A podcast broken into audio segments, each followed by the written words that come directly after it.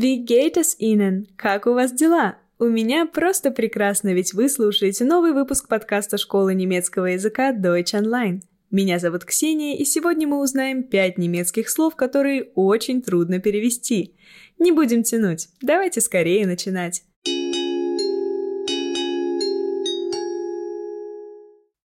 Первое слово в нашем сегодняшнем топе непереводимостей – это die Vorfreude. Самый близкий перевод этого слова – это радостное ожидание или предвкушение счастья, чего-то приятного, будь то событие, путешествие или подарок.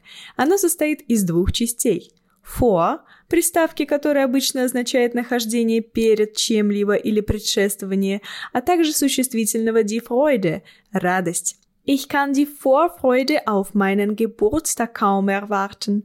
Я с нетерпением жду свой день рождения. Следующее существительное также описывает своего рода чувство предвкушения, но не обязательно радостного. Das Reisefieber – волнение или трепет перед путешествием. Оно состоит из двух слов. Die Reise – путешествие и das Fieber – лихорадка – Ощущение беспокойства захватывает очень многих перед поездкой. Мы сразу же начинаем перепроверять документы, время отправления, по много раз перебирать вещи, прокручивать самые разные сценарии в голове и повторять последовательность действий. Осторожнее, das Reisefieber может и до потери сна довести. Das Reisefieber steigt je näher der Abflugtermin rückt. Чем ближе дата вылета, тем сильнее растет взволнованность перед путешествием. А вот еще одно слово, связанное с путешествиями. Das Fernweh.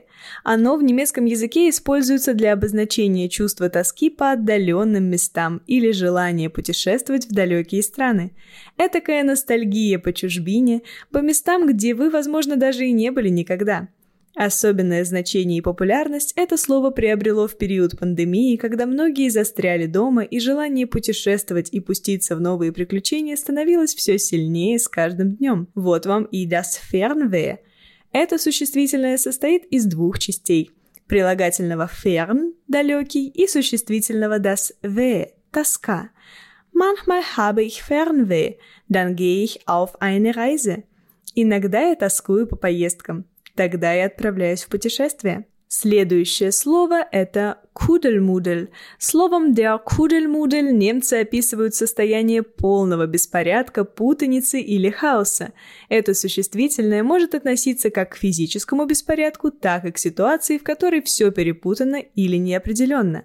Кстати, название десерта из взбитых с сахаром яиц гоголь-моголь вероятно происходит как раз от этого немецкого слова. Кудельмудель Мешанина. Das Zimmer war ein einziges Kuddelmuddel aus Kleidung und Büchern. Комната была одним сплошным беспорядком из одежды и книг. И, наконец, существительное die Schnapsidee.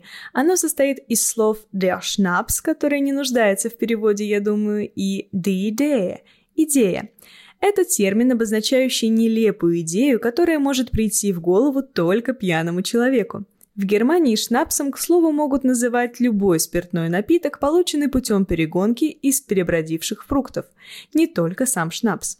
Поэтому die Schnapsidee может прийти не только под шнапсом, но и под действием любого другого алкогольного напитка.